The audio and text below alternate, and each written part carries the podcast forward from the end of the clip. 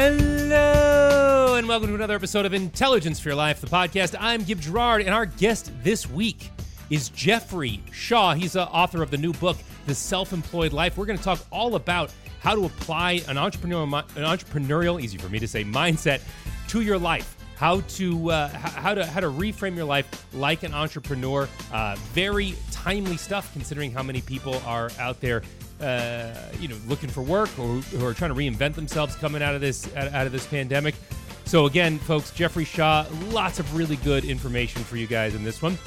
Uh, we're going to have a couple quick pieces of intelligence, but before we do the pieces of intelligence, first a quick word from our sponsors, including Rocket Mortgage. This part of Intelligence for Life, the podcast, is presented by Rocket Mortgage. When you want the ability to adjust your loan options in real time, Rocket can. Thank you to our sponsors, especially Rocket Mortgage. Thank you guys so much for coming through. Uh, in a second, my interview with Jeffrey Shaw. But first, a couple quick pieces of intelligence. If you want a quick way to increase your productivity, put earplugs in for 30 minutes right when you start working in the morning. Our brain operates best, and we have the most mental energy before noon. So ideally, we should be working on our most important tasks in the morning. And according to Cornell University, 30 minutes of silence in the morning shuts out mentally draining distractions. It's so effective that it increases productivity by 67%. So uh, yeah, pop in those those earplugs, or I have noise canceling headphones that I use in the mornings. Those really help. One more piece: stop second guessing your decisions. Try this trick. Think about a decision while nodding your head yes. Nodding is a form of self validation, and our brain is influenced by our body language. So nodding yes will increase your conviction about your decision, and it'll boost your self confidence instantly. So earplugs in the morning, nod when you got to make a big decision. It'll help you. It'll help you double down on on, on your choices. And uh, that's it. That's two quick pieces of intelligence. And now my interview with Jeffrey Shaw. Jeffrey Shaw, small business consult- consultant, host of Self Employed Life, and of course, most importantly, author of the new book, The Self Employed Life. Thank you so much for being with us today. We're really excited to dive into this and talk to you. Awesome, Gib. Well, thank you for having me. I'm glad to be here. Your new book, the one that we're here to talk about, uh, starts with with something that you gleaned from coaching, all right, which is you asked a lot of people, a lot of self-employed business owners this idea of why they went into business for themselves and they always said that they wanted to control their destiny and yet you found that small business owners don't get to control their destiny the same yeah. way that we kind of imagine they would. So, uh, I mean, I guess first and foremost, uh, what why should people go into business for themselves uh, and and and what does that what does that really look like? Yeah it's uh you know and i have to say i think that that question comes more from just life experience in addition mm-hmm. to coaching clients right? It's just that typical conversation. I, i've been self-employed my entire life. I literally have never had a you know tra- traditional job or received a paycheck. So it's the only world i've ever known and i've always been curious like what what draws people into doing uh, to becoming self-employed. And repeatedly everybody always says the same answer. You know i want to control my destiny control mm-hmm. my future. And you know i always ask well how's that going for you? Because it's never quite what we expect. So you know and i think inevitably every you know there's this weird paradox being self-employed because on one hand everyone will always say and they wouldn't have it any other way. And then on the but they'll also admit that there are many times that we say what the hell was i thinking right? So right.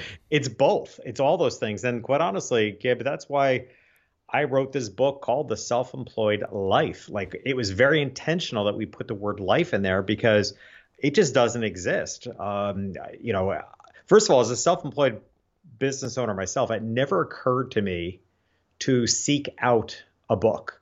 I think they, I think we inherently assume nobody's going to understand us. Right. So we just deal with everything on our on our own. So when I had the concept for this book, I, I turned to Amazon and did my due diligence and found there isn't a single book out there anything like this. Like in fact, if you Google self-employed books, they're going to be about taxes. Right. Right. It's the craziest thing. Like they're literally all about taxes, which is not the forefront of people's self-employed people's mind. But it, you know, it, yes, it's a part of it but it just nothing you know it's that world of of un- realizing that you you actually feel like nobody can understand you unless they're also self-employed it's very alienating mm-hmm. and i wanted to write a life book i wanted to write a book about being self-employed from the whole what i refer to as the ecosystem mm-hmm. who we are as people the business strategies we need, the habits we need. Uh, I, I, wanted to create a resource book that people can turn to. And I think you know, I mean, look, part of the reason I was most excited to talk to you uh, right now is I think a lot of people going into the shutdown and uh, it, they they had their faith, they had their sort of twenty year plan based on on stuff that disappeared really quickly, right? Mm-hmm. They they you, people whether they were self employed or not. I mean, I think people who had a job and lost it were were very blindsided. People who were self employed and sort of had a a business that was you know making it was throwing off a little bit of cash was allowing them to live and work their business full time all of a sudden that stuff's gone. Uh, need to rethink the strategies that we that we use to approach our lives. So i think a lot of people also realized you know the the the idea of working for a company for 20 years doesn't really work. We all have to start thinking like this book suggests that mm-hmm. whether whatever it is you're really monetizing your time so whether you've got a business or you are just selling your time to a company we need to think of ourselves as being self-employed even if we have a, a 9 to 5 job so to speak it, yeah yeah it's it's you know it's an interesting component of this book because when i started writing it the, the pandemic hadn't hit mm-hmm. and um I, it actually didn't occur to me until much later because again having always been self-employed you know it, you have a different perspective on things. And it right. hadn't occurred to me that in times of high unemployment, that historically speaking, the rate of self employment goes up. Right. It, it's so obvious, but it just never really occurred to me that that is something people turn to. And to be honest with you, Gib, I look at those that have corporate jobs mm-hmm. with great I'll say admiration because I can't get my head around what it must feel like mm-hmm. to be in a position where the rug can be pulled out from underneath you. Like, right. you know, I would jokingly say, hey, the advantage of being self employed, it's a long, painful death. right. but I mean, the idea that you can, you know, you could just suddenly lose, your, I can't tell you how that is so out of my realm of thinking because it's never been my existence. Mm-hmm. But man, I can understand, I can imagine what that must feel like. Mm-hmm. And, you know, on top of that, due to the current situation we're in, I mean, so we not only have to worry about all the people that lost their job, and in fact, predictions are, I believe, by 2030, 50% of the U.S. population will be self-employed. That's crazy. I mean, it's it's crazy, right? So it's and if you look at the younger generations coming up, it makes sense. Like, you know, I have two, I have three kids. Two are millennials. One is uh, Gen Z, mm-hmm. and there's only five years between them. But they cross that barrier. Although their behaviors, their buying behaviors, reflect those generations. Sure.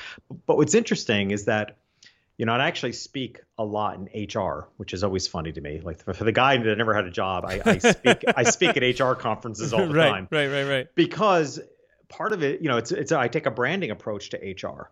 And one of the core problems is a lot of employers don't understand the mindset of millennials and the younger workforce. And here is, I, I, think, one of the primary mindsets that establishes their values and what draws them to a job is that they grew up in an uncertain world. Their most formative years, when you're like between 8 and 12 years old, those impressionable years, that's when 9 11 happened. Mm-hmm. That's when, uh, you know, their parents and family members who thought they had the security of a forever job lost those jobs. Mm-hmm. So the younger generation inherently understands the instability of mm-hmm. corporate. Mm-hmm. Right, so they are automatically drawn towards self-employment, if if not as a side hustle, to be all in, and that's why we're going to see this major wave, I believe, towards far more self-employment add to that, I'll add one more component, which also is a result of the pandemic, is that I can't help but con- consider and, and you know actually have a great deal of compassion for the people that do have their job and are reevaluating their whole lives. Sure, sure. Right. I mean, how many millions of people are sitting in their job still? We already know the job dissatisfaction rate is super high. Right.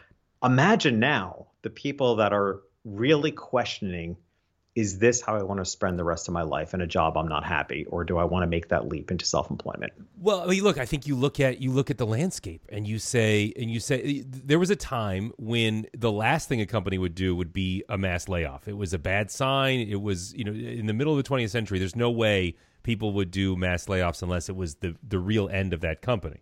Um, and now we've seen that sort of the the executive's first move. You see this influx of venture capital and private equity money uh, buying up brands and and trying to flip them. And one of the things they do with that is they streamline the HR departments. Mm-hmm. So so when you see these companies that don't value their employees properly, uh, and, and, I mean, you see wages that don't keep up with inflation. You see benefits that get that get stripped every year over year because of companies trying to navigate an increasingly competitive world. I'm not saying there's no justification for it, but you wake up one day and you go, "Well, I missed that round of layoffs." But what's saying I'm not gonna I'm not gonna miss the next round of layoffs? What's right. saying that I'm not gonna all of a sudden be furloughed or have my hours cut or whatever whatever that looks like uh, with when the next struggle comes along? And by the way, to your point, we've been conditioned that there's there struggle is coming every couple of years now. You know, ever since 9/11, you have you have different drops in in in sort of the uh, quality of life where you have uh, you have the dot com bubble, you have uh, the the 08 financial crash and the um, uh, you know subprime mortgage crash. And then you know now you have the pandemic. So it's like what are we what are we clinging to? Uh, there's that lifestyle just is not there for us anymore. So yeah we need a side hustle. We need a way yeah. to make money that that is that is different. So how do we start to uh, we observe this and a whole generation of people gets that part of it. But the entire educational system the entire teaching that we've got from our previous generation has been put your head down, get a degree, get a job, work the job, retire, and you know pay attention to what's in your retirement, and and and then you're good. Well, that doesn't work anymore. So how do we begin mm-hmm. to change our mindset? There's no blueprint anymore. Uh, how do we begin to change our mindset to prepare ourselves for this world? Yeah, and you know, I'll kind of piggyback off what you were saying a little earlier. I also think we have a collision of human emotions here, or human, uh, just life and and and it's like a collision of human experiences. Mm-hmm. That's what I'm looking for. In that, the older we get, the more you know. And here's the thing, and I've actually done a fair amount of work on that. There's an entire chapter in the book on what I refer to as midlife self-employment because that's mm-hmm. a whole thing in itself, right? So there's we thankfully have a longer life expectancy plan. And I don't know if you're familiar with the work of Chip Conley, but he's somebody I, I really admire and, and, adore. And he's doing, he was well known uh, for his hotel chain, chain Joie de Vivre. He now has he wrote a book called Peak, which is really famous. He then he worked for Airbnb. Kind of give you a little context of of who he is, and now he's really stepped into this arena around what he calls modern elders. Mm. Okay, separating that from elderly, because the reality is is that we are living in midlife much longer. We're still only old, if you will, the last 10 years of our life, but the fact sure. that our life ex- expectancy is longer, we're spending more time, more years, decades in this midlife experience. So here's this collision of the human experience is that we have people as we get older, we we have a sense that we want to do more purposeful work and we mm-hmm. have decades ahead of us to do it.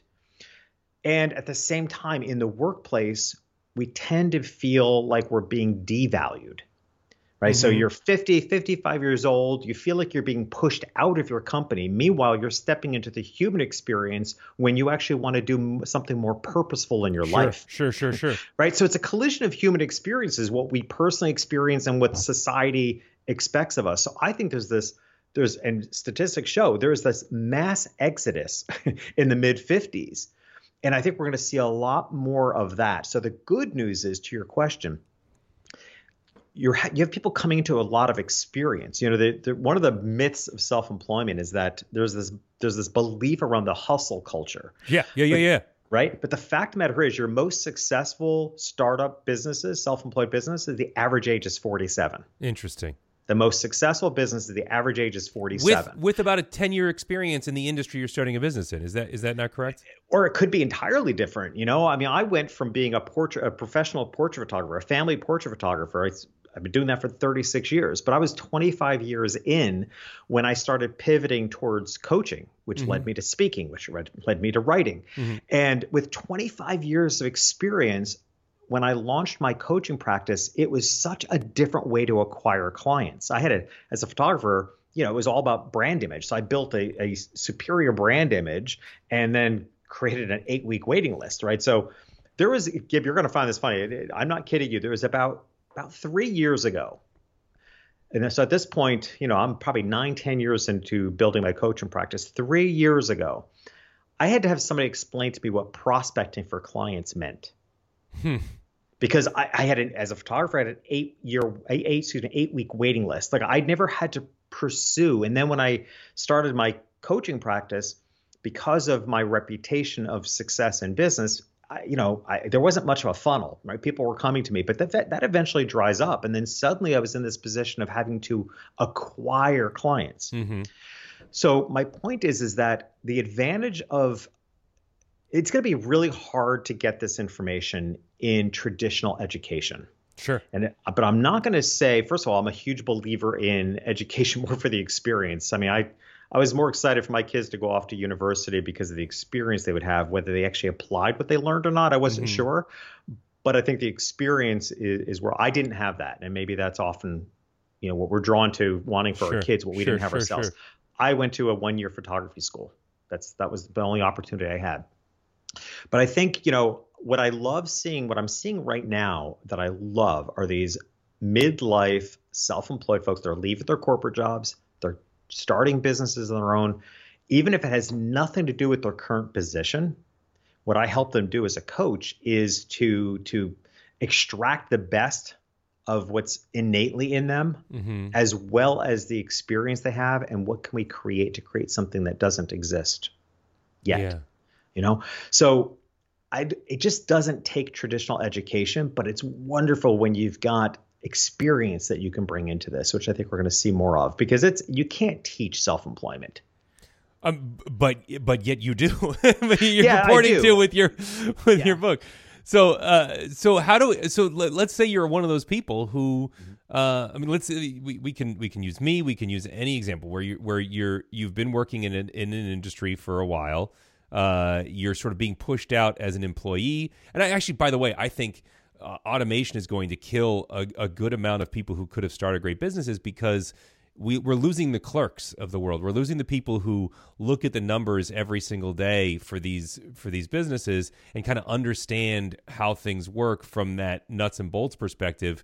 Uh, all that stuff is being automated out, and so you either have an MBA or you're working, you know, somewhere completely different. The, the clerks were really. Uh, uh, is it was a great place. Do you know what I mean when I say like the, the clerk lifestyle? Um, yeah. it, it, we're really we're missing that because of the smartphone doing ninety percent of that stuff now, uh, or you know software as a service doing that stuff. So I, I think those kinds of people who can see the pattern and then begin to um, extrapolate on that pattern are going away. How do we begin to change our mindset and look for that space that where there's what do they call that you kind of mentioned it but it's it's called like the blue water space where mm-hmm. you're where you're not in the way of anybody else you're in a part of the marketplace that never existed before you know what what uber figured out or or, or companies like it so you know i and it's hard to have those original thoughts like uber but you know hey uber apple admittedly they're really the combination of a few things that were already going on mm-hmm. right so there, there's kind of a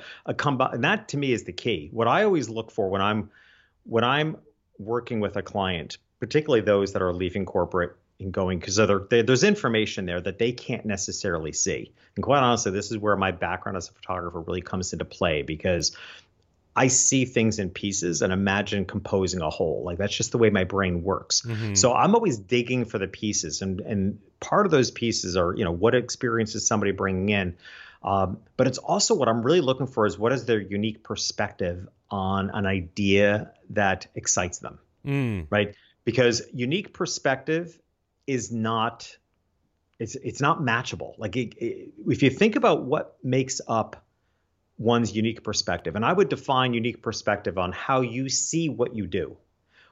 The reason you see what you do differently than everybody else is because it's a combination, perhaps, of education. It's a combination of your experience. It's a combination of just your, innate your innate characteristics, your innate uh, way of looking at the world.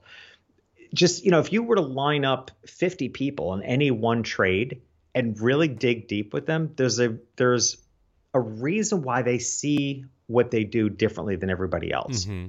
And why it's important in the world.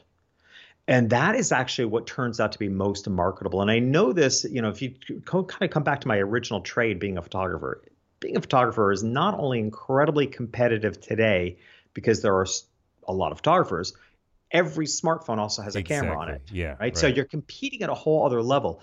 But how do you, you know, and I was, and I am very, I'm uh, very much on the high end. I mean, how is right. it that I can get people to, uh, to invest in family portraits to the degree that they do when they have a camera on their phone. Right. Well, when you because, when, when good enough is available from 800 other places. Correct. Yeah, and it's it's you know it's an alignment of values. So they you have to tap into with your the audience you're trying to reach, like what really gets to the heart of what's most important to them.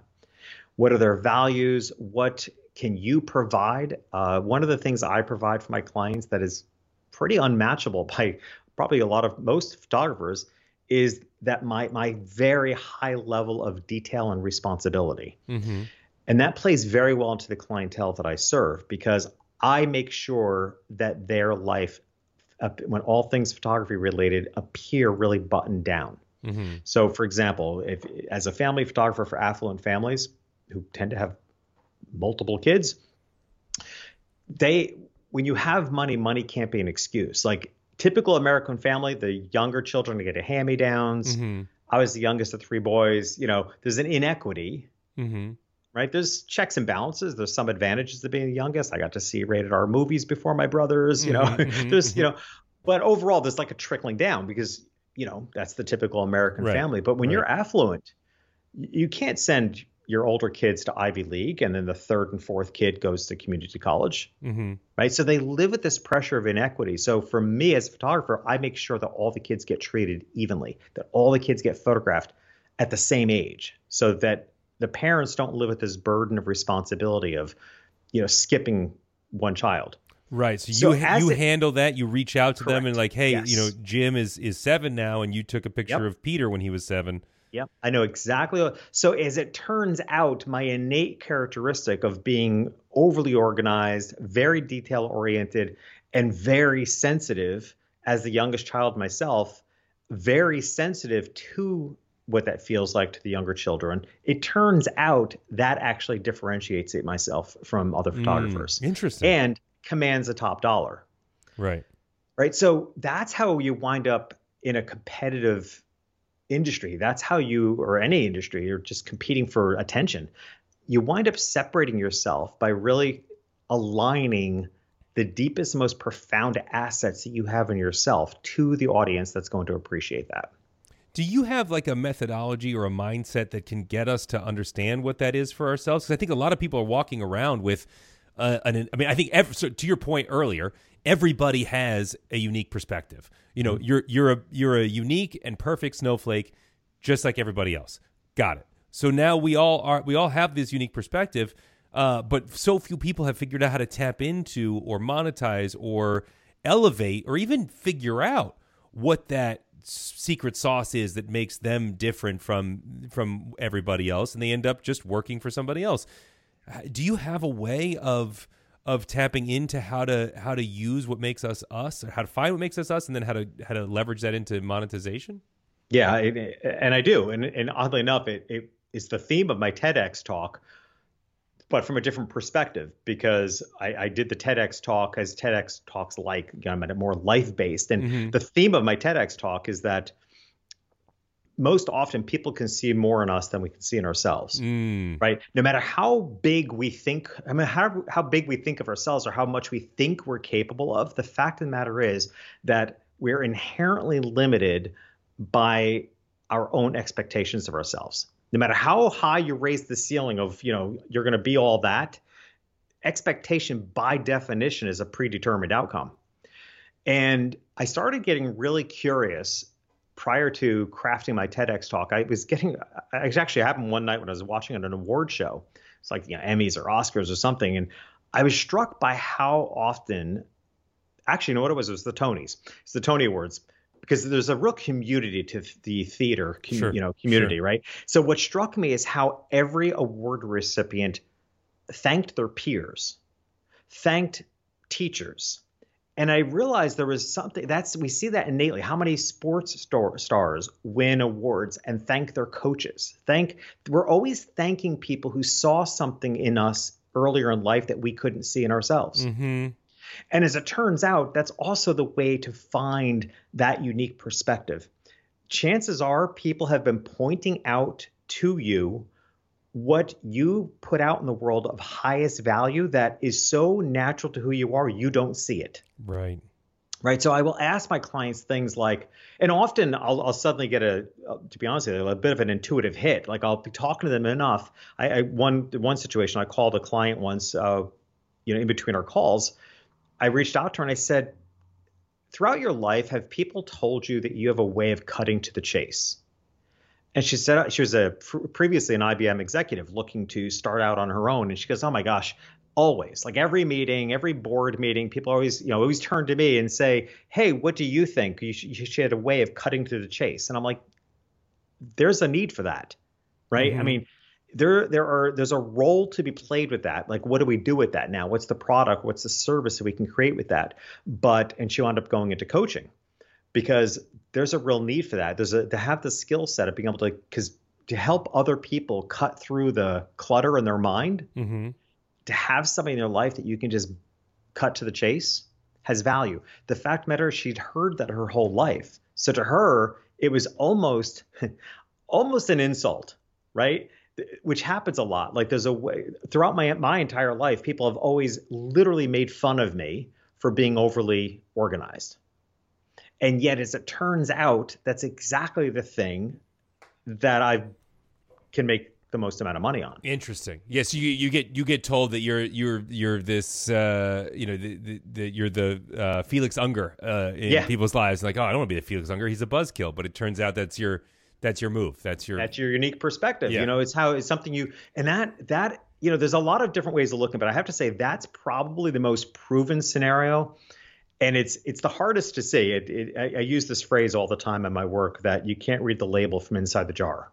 Right, right, right, yeah, right. You're in it, like you are that person. You may not be able to see it, and it's. I also because I come from the photography background, have come to realize it's the it's the number one reason why creative entrepreneurs have a hard time getting paid what they're worth and a hard time commanding a higher price is because what comes easy to them they can't imagine has value in it. Right right? I, I worked with, uh, I was coaching a while back a, a guy who referred to himself as a data architect. Basically, he was just a really fancy programmer.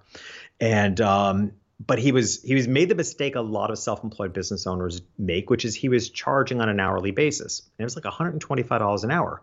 Mm-hmm. But he he worked for big companies, huge corporations, and often he would work for a division or a department of that company. Mm-hmm. And he was telling me this scenario of one case where something a, a programming uh, something he fixed in programming which took him less than an hour of his time mm-hmm. saved five million dollars in production right right so I had to shift his way of thinking and saying that's not worth $125 just because you fixed it in an hour. That's worth it's half worth, a million dollars. It's exactly yeah. you, you nailed it. I said it's worth one tenth right. of what it saved that company. One tenth and it completely changed his mind as a framework. Uh, but that's typical. It's very typical because hey, it's easy for him to come up with that solution in an hour. But he just saved a company five million dollars. That's worth half a million dollars. Right. Right. Yeah. And if they want, if they want to, if they want to do it for cheaper, then they have to bring somebody in full time, right? Like yeah. then, then you have to have a, a staff member do it. So that's it's a really interesting way of thinking about it. What do we do? How do we start to find those trusted people that we I mean aside from like hiring you as a coach which obviously is on the table and we'll talk about that in a, in a little bit but how do we start to find those people who can help us read the label on the outside of our jars like like you did for this guy you know help us understand what our real value is yeah. I, I, tell you, one simple exercise I often give to my clients is to start making a list of compliments you've heard throughout your life. Oh. Right. It's and and pay particular attention to the ones that you want to brush off mm. right? Because mm. those are the ones that likely are just so, ah, well, there's no value in that. You know, it's sort of, you know, just brush it off. So that's mm. one really simple beginning is just make a list of the things people have been complimenting you on probably throughout wow. your professional career. Yeah. And just take stock, take inventory of what other people have been seeing in you and seeing what resonates for you and, and what you can build on that. I'll tell you another story of a, another uh, client and this story is actually in my book because it was so powerful to me and, and actually ties into what I was saying earlier about midlife self-employed. Uh, this gentleman's name, his name is Ted. Uh, Ted reached out to me. He'd been listening to my podcast for years. He told, let me know, and he, he set up a phone call. And he explained real quickly that he had just walked away from a company he had built and been with for 15 years. It was his third company that he had built and sold or left. But in this case, he was just feeling done with that avenue in his life. So after 15 years, he walked away and he was very clear to say, I'm now 55 years old, mm. but I'm not dead yet. that was his line. I'm 55, but I'm not dead yet. Yeah, yeah. And I totally got it. And what he was looking for, he's like, you know, I want. I he, and he was honest because I have absolutely no idea what to build in the future. I just know that I'm not dead yet. I don't want to stop working, but I also don't want to return to the crazy hustle that it took for him to get to where he is. Sure. He had a little bit of a runway. And we do what I do. I sat I started working with him like looking for what skills does he bring to the table? What would he love to do? What what what's he passionate about? What is how does he look at business differently than other people? And mm-hmm. what we mm-hmm. realize is that throughout his career, he uh, had a massive, you know, portfolio of C-suite positions. I mean, he's he's been the CEO, the CFO, the CMO, CMO. His education is a CFO. So, what we created for him was what I refer to him as a timeshare C-suite executive. Oh, interesting. Right? He he knew he's like the Airbnb. I used to joke and call him the Airbnb of C-suite executives because he didn't want a long-term position. He didn't want any contracts more than six months. Right. Uh, but there's a market for either companies large or small. He's a little bit more interested in the two to two to twenty million dollar company who mm-hmm. probably was family owned right. and has probably grown from two to twenty million pretty quickly. Mm-hmm. They don't have a CFO yet and he can go in and probably get them set up, uh, but then leave. He doesn't want to stay there for. He doesn't right. want the position. Right. But there are a lot of companies that are find themselves in this in, interim period between CEOs, CMOs, CFOs, and he fills the gap. Interesting. And it's kind of a not, and that's what I mean. If you if you take all those pieces of your skill set, your unique perspective, what you're passionate about, you put all that, you mix it up in this bowl, no two people are going to have those same ingredients.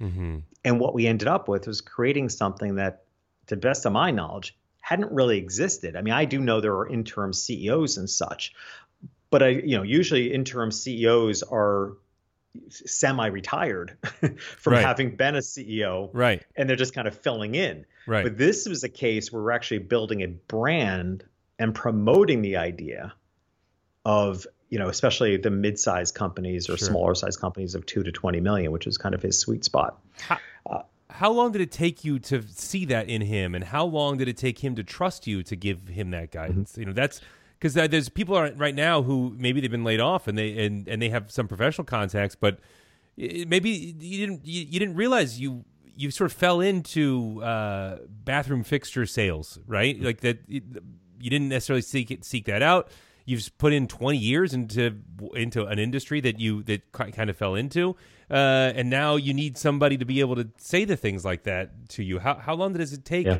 to get that kind of trust to get that kind of relationship to get that kind of insight yeah I've, I've always joked that anytime you want to change in life or you want greater understanding about anything in life just wait three months mm-hmm. but i have to say i think that's probably pretty accurate honestly, I don't know what it is about, you know, first of all, the number three, but there's something about three months that mm-hmm. it is amazing what can change in about three months. I would say if I were to break down, and in Ted's case, I worked with him for a year um, on a one-to-one basis. I work with my clients minimally six months, um, and I have you know other shorter-term coaching arrangements. But for a, for somebody li- looking for something like this, uh, I would say it takes us about three months to get clarity and then about three months to build out the brand. Mm-hmm. And it may be that we're done, but I I'm also a huge believer in su- supporting what you built. Right. You know, actually, there's a quote in my book that's kind of taken off and people have appreciated. Um, the book's not even out there yet, but I've put the quote out there, which is the danger is the risk is not in what you build. The risk is in not supporting what you build. And so you know, if we take three months to get the clarity, three months to build out the brand, the website, uh, the marketing plan, it takes about another six months of, of ongoing support because now you're out there, right? Now you're going to hit the typical ups and downs of entrepreneurship, both emotionally as well as just logically. Um, one of the things I, I teach in my book is what I call growth jet lag, because as the, the more rapid we grow as an individual and in our businesses, the it takes a while before the the world acknowledges that. Mm-hmm. Right. So you might position yourself in three to six months and, and have your business ready to go. But you have to give it the time for the world to, to recognize that you're there and that you exist Sure. and then to make that alignment. So I think in it, it, you can get to a deep level of clarity on your next step within three months. Give yourself three months to, to build it out. And then give yourself, you know, another six months or so before you start seeing traction, I think. Do you have any advice for people who don't necessarily have the runway that your client Ted had? Where, Yeah. where you know you, I don't, I don't have three months of, uh, I mean, especially now, I don't have three months of savings to, to figure this out, to, to, to pay a coach and do all these things. Like, how do they begin to, uh, you know, what, what, what suggestions do you have to, for somebody who's at a crossroads right now, uh, but doesn't have three months of just pure Yeah. runway? And that's a tough one. I mean, I and I can really appreciate that. So one thing, as painful as it, investment always has to stay ahead of growth, and un, it's an unfortunate thing, and that's one of the paradoxes, right? Because you may not have the money, but you want to invest in someone who's ahead of you Mm-hmm. and has the experience because what you need to do in a case like that is you need to recover as quickly as possible. So you need to get the support so that you don't waste years trying to figure out what somebody else can already provide you the answers. You, right? I mean, it's it's a tough one because it's always harder to invest. But I, I get a lot of those phone calls where people reach out and and unfortunately, Gib, I'd say most people wait too long. Uh, so then the Mhm. situation they're under a little bit more pressure. You have to, especially, you know, again, being a little more sensitive to anybody of you know any mid years. Um, you just don't have time to figure it all out on your own. Mm-hmm. You, you have to get the support so that you can get to get the wheels moving as quickly as possible. Yeah, just- essential. I think there's a lot of people out there right now who, you know, who didn't even plan on having to have a runway, you know, a, a, a period of time where they can afford to lose money before they before whatever their next venture has to start bringing money in. Uh, the I, I think there's there's a lot of those people who are living that right now, um, and who Mm-hmm. including self-employed businesses. Let me just add, because you know the rule of thumb in business has always been that you should have three to six months in reserves. sure, You know that that that just is really non-existent for most small businesses. Sure. And in fact, you know, restaurants. I mean, I'm here in Miami, and, and when I first moved to Miami five years ago, um, Zika virus had just hit Miami, Mhm. and it decimated the restaurant industry, as we're seeing again now. Do you know why? Because the average restaurant has three weeks worth of cash. That's it. Yeah, three weeks worth of cash. You know so that's that is the problem I mean, that's where i'm saying that's where it takes relatability to really understand the self-employed life. Because you can toss out statistics that you should have three months you should have six months in reserves. That is actually not reality for most self-employed mm-hmm. businesses hmm I mean, even like, look, even major corporations we found out don't have that going on. So, so, uh, you know, I know I, there's there's the story of in Apple's DNA about how they um, they became so addicted to having cash reserves after after they the the first Steve Jobs era. Um, and now, even now, they hold more cash than most of their competitors uh, for exactly that reason. Um, but again, you know, I, I hindsight's twenty twenty, uh, and, and and I think a lot of people have found themselves with no runway, and you know, and coaches are expensive, and food has to be purchased, and I, you know, for those people, uh, I want them to have a sense of what the next step could be. Uh, There's probably, honestly, there's probably some low hanging fruit, if you will.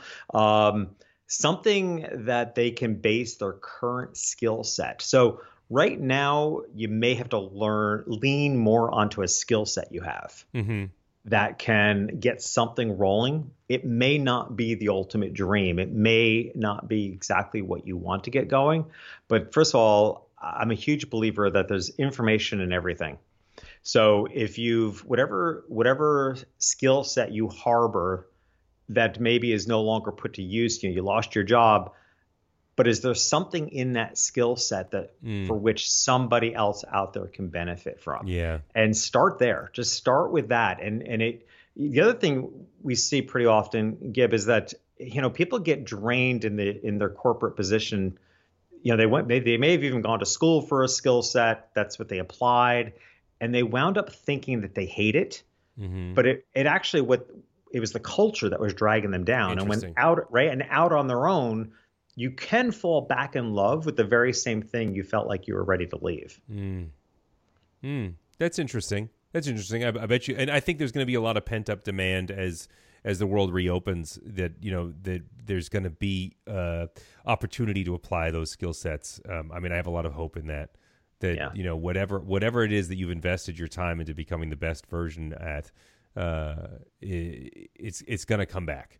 Yeah, uh, in yeah, some way, shape, or form. Right, and we're working with such a virtual workforce these days, and, and mm-hmm. the hiring of virtual assistants that you may have a skill set that people want to hire you on with a, a you know on a per project basis, and like I said, all information is good. It may lead you to that idea of what you want to do, mm-hmm. or it may just be something to hold you over while you can buy yourself that runway. Well, for those of you that want the primer, the uh, the the way to sort of jumpstart this without before you before you, if you can't afford a coach right now, the book is the Self Employed Life. Help you understand uh, what it means to be to be self employed, to be to be living in this hustle based world. Uh, you know, the the personal development strategies that'll help you create a sustainable success in your life. Again, it's the Self Employed Life. Uh, to where you can buy it in the show notes. It's in pre order right now if you're listening to this as it releases. Uh, and uh, Jeffrey Shaw, if you, people want to follow up with you, where can they where can they follow up with you? Yeah, and uh, you know, you're going to discuss a little ahead of time. I think another great avenue for anybody, especially especially anybody who is, you know, just as you described, not sure what their next move is. Mm-hmm. I've organized a two-day online summit, which is April 12th and 13th, in conjunction with the uh, pre-order of my book. So the summit itself is complimentary by pre-ordering the book, um, and I've lined up 10, well, I'm one of them. So let's say nine other amazing, amazing. Spe- I literally have called on probably my my one favor card with the best professional speakers I know of, and they all willingly said yes. And it is, I cannot tell you, Gib, this is going to be killer content. So anybody who is is currently self-employed or thinking about it, this is the content they need, or and forced into it.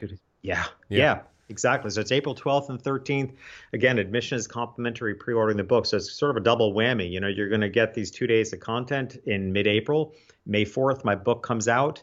The content in the book will be just tremendous resource uh, for you. So there you go. I think that that's why I created this summit. I mean, it, this was this was a uh, a secondary thought right. to the book that I realized that there's a lot of people that are currently unemployed or thinking about it, are going into self-employment, and um, they need help, they need support, and there's there's there's very little, if any, content out there to support them. A link to where to buy the to pre-order the book uh, uh, in the show notes, so you can sign up for this for this summit which again I think we've we've shown today that a lot of people, I mean, I, I a lot of us could really really benefit from. So again, yeah. uh, link to that in the show notes as well as if you're listening to this after the summit's over, where to buy the book. Uh, Jeffrey, if other, aside from the summit and buying the book, where can people follow up with you? So uh, jeffreyshaw.com is my main site. Um, everything uh, everything related to self-employment is the self-employedlife.me. That gives you the book, the summit. There's content that I write for other publications mm. there.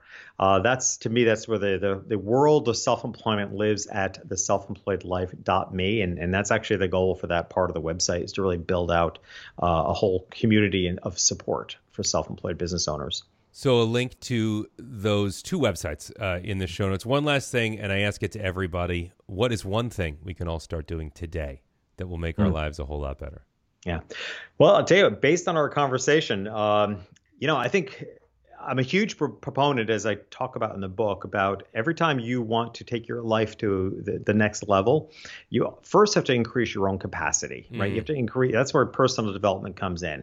So I'm always my key is always turn inward first. So maybe the first thing to do is to to to start with a f- few columns, you know, on a sheet of paper or an Excel spreadsheet. What are those compliments you've you hear from other people, mm. right? What are the skill? What do you bring to the table? And what are kind of the unique ways you look at the world? Like, how do you see what are problems that you can be solved? I think one of the one of the best definitions I've ever heard about expertise is that experts recognize a pattern in the world for which they have a solution. So I think a question to ask yourself is there something you have been observing in the world that you think should be different, could be different, and you might have a solution. And that's that's really the basis of where I wrote this the book. I mean, as we started our conversation, the pattern I saw in the world was that self-employed people think they're going to gain control, but they're entering uncontrollable circumstances. Mm-hmm. And I happen to have a solution for that, which is how I built my businesses, and that's what's in the book. So look look at what what patterns do you see in the world, and, and think, huh, you know, I, it should be done this way that would very well could lead to an expertise for which you could monetize. Uh, I mean, it, that's that's a great like single takeaway from your book. So, uh, so let's look for that in our each of our own lives, and of course, buy the book. Jeffrey Shaw, thank you so much uh, for your time today. We really we really appreciate you giving you giving me a lot to think about. My pleasure, Gib. Thank you for having me. I appreciate it. That's it for our show today. Thank you guys so much for listening. If you like the show, please rate, comment, and subscribe on Apple Podcasts, Spotify, Stitcher, wherever you get your podcasts. Helps us out a lot. Don't forget to follow up with Jeffrey. If you want to follow up with us, facebook.com slash John Tesh. Spend a lot of time there. John's also on Instagram at John Tesh underscore IFYL. I am Gib Gerard. You can find me at facebook.com slash Gib Gerard or at Gib Gerard on Instagram and Twitter. A couple of you guys have reached out recently. Thank you so much. means a lot. If you guys uh, have any guest suggestions or topics you want us to cover on the show, let me know because ultimately I do the show for you guys. So thank you so much for listening.